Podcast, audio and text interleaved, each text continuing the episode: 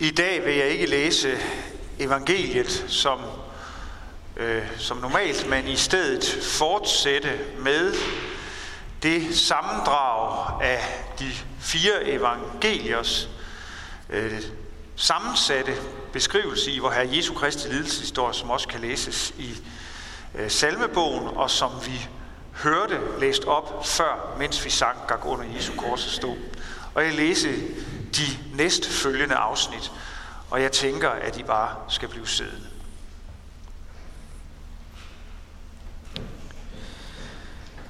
Og se, og det er lige efter, at Jesus er død.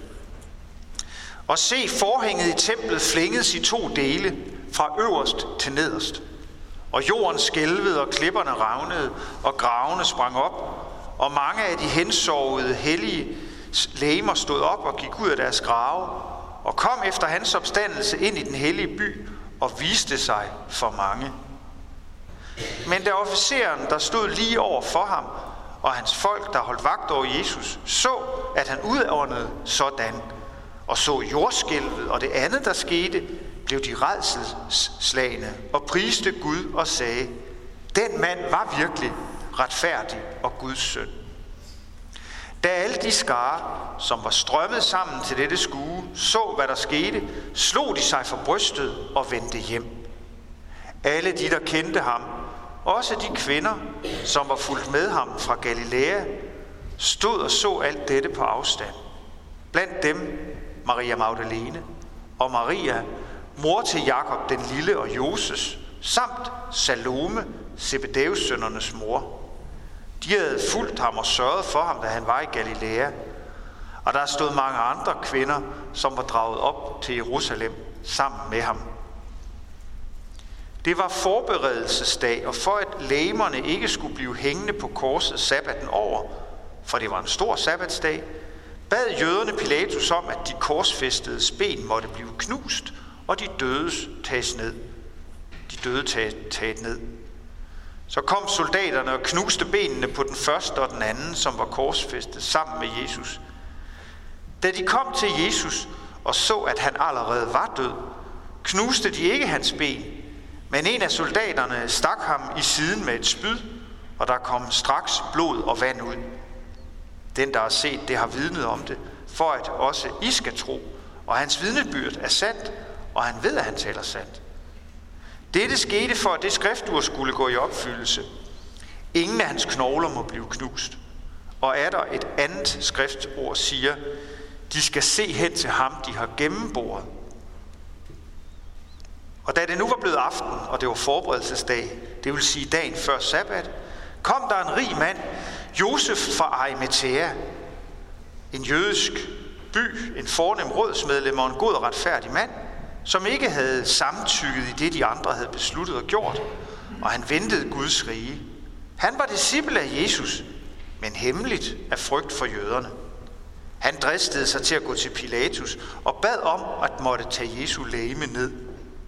Pilatus undres over, at Jesus allerede var død, og tilkaldte officeren og spurgte ham, om Jesus havde været død længe. Da han havde fået det bekræftet af officeren, overlod han lige til Josef og befalede, at det skulle udleveres. Og Josef købte et lagen. Også Nikodemus kom. Det var ham, der tidligere var kommet til Jesus om natten. Han medbragte en blanding af myrra og aloe, omkring 100 pund. Så tog de Jesu læme og viklede linnedklæder om det, sammen med de vellukkende salver, som det er skik hos jøderne ved begravelse. På det sted, hvor Jesus var blevet korsfæstet, var der en have, og i haven var der en ny grav, som Josef havde lavet hugge ud i klippen til sig selv, og hvor der endnu ikke havde ligget nogen. Da det var jødernes forberedelsesdag, lige før sabbaten begyndte, lagde de Jesus der, fordi den grav var i nærheden, og de væltede en stor sten for indgangen til graven og gik. Men Maria Magdalene og den anden Maria, Joses mor, var der og sad over for graven, sammen med de andre kvinder, som var kommet fra Galilea, sammen med Jesus, og så graven og hvordan hans læme blev lagt der. Og da de var vendt tilbage, tilberedte de vellugtende salver og olier, men sabbatten overholdt de sig i ro efter lovens bud. Næste dag, dagen efter forberedelsesdagen, gik ypperste præsterne og farisæerne sammen til Pilatus og sagde, Herre, vi er kommet i tanke om, at denne bedrager, mens han endnu var i live, sagde, efter tre dage opstår jeg. Befal derfor, at graven skal bevogtes ind til tredje dagen, for at ikke hans disciple skal komme og stjæle ham og sige til folket, han er opstået fra de døde. For så bliver det sidste bedrageri værre end det første. Pilatus sagde til dem, her har I vagtmandskab. Gå hen og sørg for, at der bliver holdt vagt så godt I kan. De gik så hen og sikrede graven med vagter og ved at sætte sejl på graven. Amen.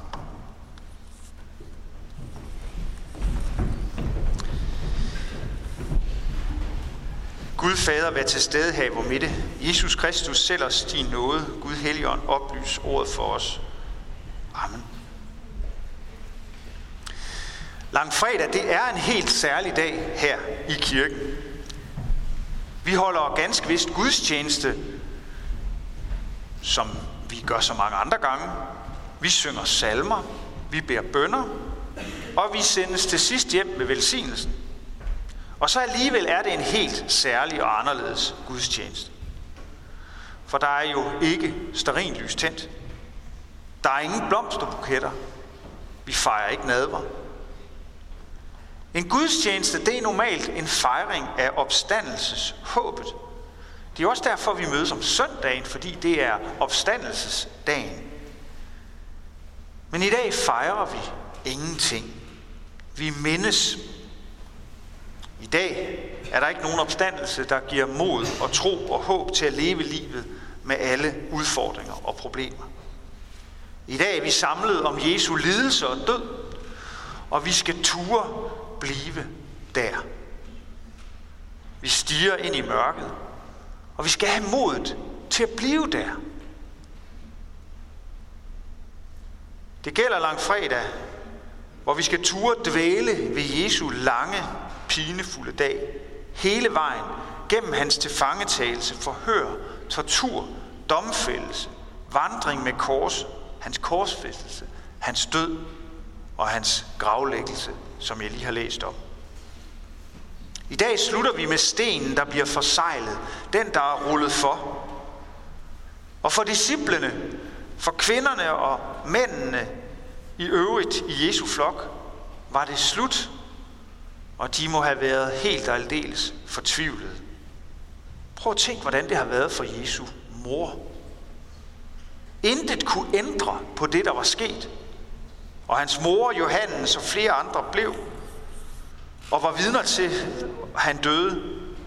De var altså også med til, som vi hører, flere af dem med til at få ham taget ned. Ifølge overleveringen, det ved vi ikke noget om, det står der ikke direkte om, men det er der talrige, smukke billeder af, bliver Jesus lagt i hans moders arme, da hans døde krop var taget ned. Og herefter altså lagt i den nærliggende grav, som Josef og Arimathea stillede til rådighed. Og så er det hele slut. Mørkt og håbløst. Og vi skal ture blive i mørket og håbløsheden. At ture blive i mørket, det skal vi nogle gange. Ikke kun i dag. Også i øvrigt, når man taler, man er sammen, eller hvis man selv er far. Men hvis man taler med mennesker, der er i dyb krise, så skal vi ture være der sammen med dem i mørket. I deres langfredag, eller i deres trøstesløse påskelørdag. Der er mange mennesker, der har erfaret noget, ligesom disciplene, der har oplevet at få revet Jesus væk på den her måde. Der er også mennesker, der har oplevet det, der overgik Jesus, at være i pinslerne og blive taget til fange osv. Man kan erfare det på mange måder, som det er beskrevet af sangeren Søren Hus i en af hans sange, om dengang han oplevede sit livs store krise – hvor han beskrev det som at være i uhyrets frodende gab. Andre mennesker kan beskrive det at have at være der, hvor man oplever håbløsheden, som om man har det af helvede til, at man er forladt af Gud. Hvis vi, vi andre så kommer til mennesker, der er i den situation, og straks vil bibringe glæde og håb, så virker det faktisk ofte modsat.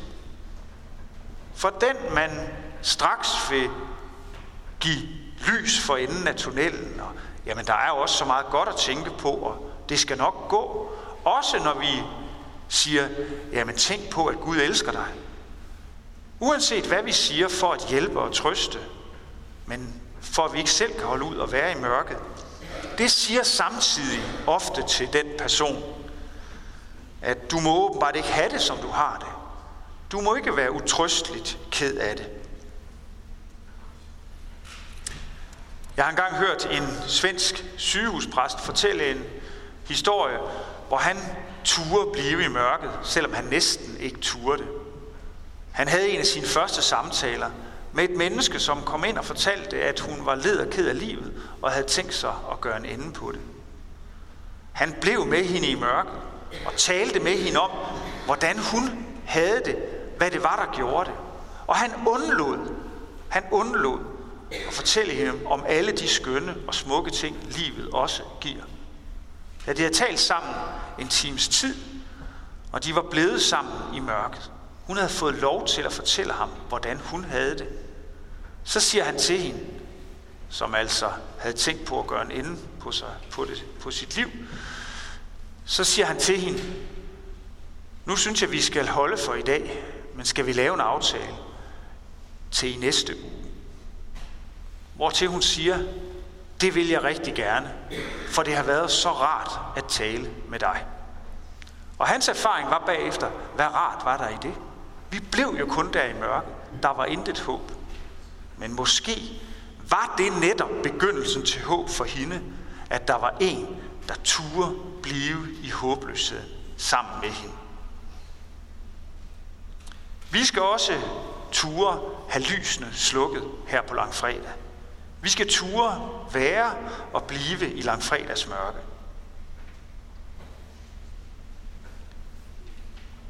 Og vi er jo samtidig til gudstjeneste. Vi ved godt, at der er mere, der både kan siges og skal siges. Det kan ikke være langfredag og påske lørdag altid. Det kan det aldrig. Når vi erfarer en langfredag eller en påske lørdag i vores liv, så skal vi have lov til at være der. Og vi skal også give hinanden lov til at være der i mørket. Og samtidig kan vi stole på, at det bliver ikke ved med at være langfredag. Det bliver ikke ved med at være påskelørdag.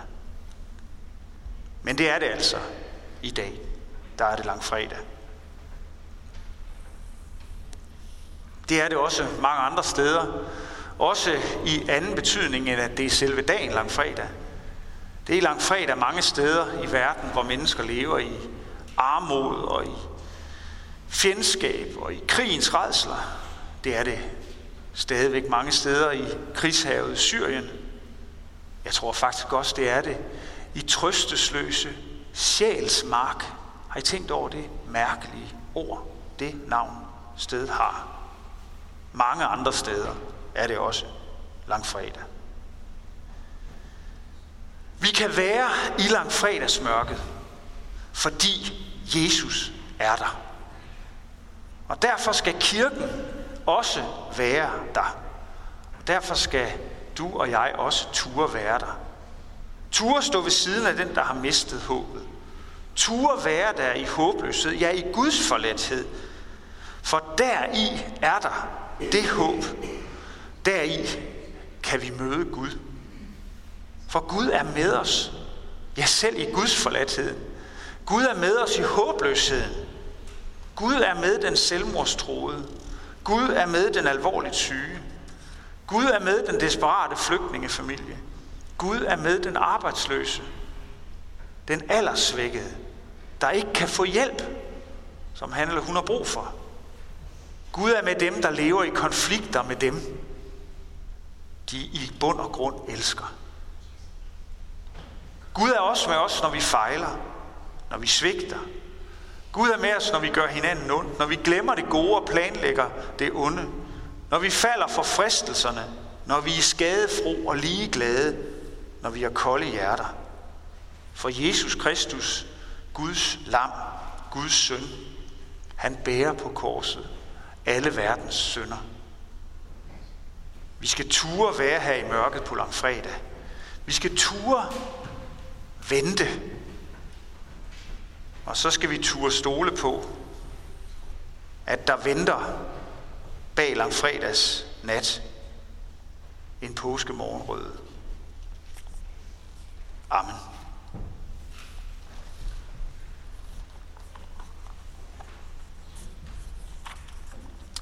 Lad os bede. Tak og lov og pris være dig, Herre Jesus Kristus, for din usigelige store kærlighed mod mig, at du for min skyld blev fattig, da du var rig, for at jeg skulle blive rig ved din fattigdom. At du fornedrede dig selv og blev lydig til døden, ja korsdøden, for at jeg kunne blive udfriet fra syndens, dødens og djævelens magt. Men i det, jeg siger dig tak af hjertens grund for alt, hvad du har lidt for mig, så beder jeg dig, kære Herre Jesus Kristus, at du vil hjælpe mig til, at denne din gerning for mig ikke må blive forgæves. Hjælp mig til, at jeg aldrig må glemme, hvor dyrt du har betalt for mig. Og giv mig din ånds nåde i bistand til, at jeg således må tilegne mig troen på din fars nåde og din kærlighed. At jeg deri finder min sønders forladelse. Styrk mig så fremdeles ved den samme helligånd, at jeg må vokse således i fællesskab med dig, at det mere og mere kan blive sandhed, at jeg lever i dig og du i mig. Og at jeg, når jeg engang går herfra, da for din pine så død skyld, kan gå ind til evig salighed hos dig og din far med alle dine hellige. Amen.